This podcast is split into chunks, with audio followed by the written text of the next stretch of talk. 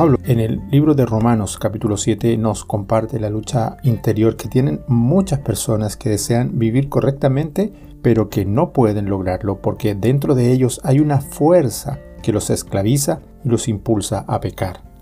Parafraseando un poco estos versículos, él dice, la verdad es que no entiendo nada de lo que hago, pues en vez de hacer lo bueno que quiero hacer, hago lo malo que no quiero hacer. Así que no soy yo el que hace lo malo, sino el pecado que está dentro de mí. Yo sé que mis deseos egoístas no me permiten hacer lo bueno, pues aunque quiero, no puedo hacerlo. En vez de lo bueno que quiero hacer, hago lo malo que no quiero hacer. Pero también me sucede otra cosa, dice más adelante. Hay algo dentro de mí que lucha contra lo que creo que es bueno. Pobre de mí, dice, ¿quién me librará de este cuerpo que me hace pecar y me separará de Dios? Y más adelante él da la respuesta. Doy gracias a Dios porque sé que Jesucristo me ha librado. En el capítulo 8, versículo 2, da la razón de eso.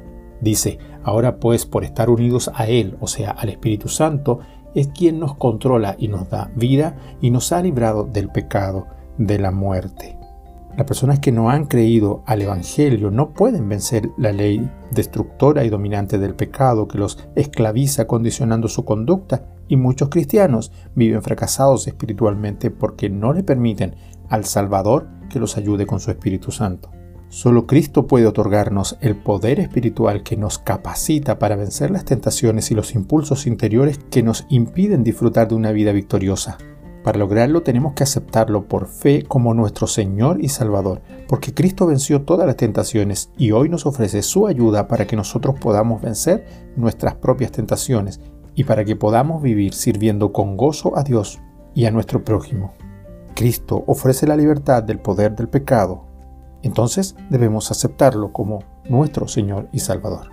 Bendiciones.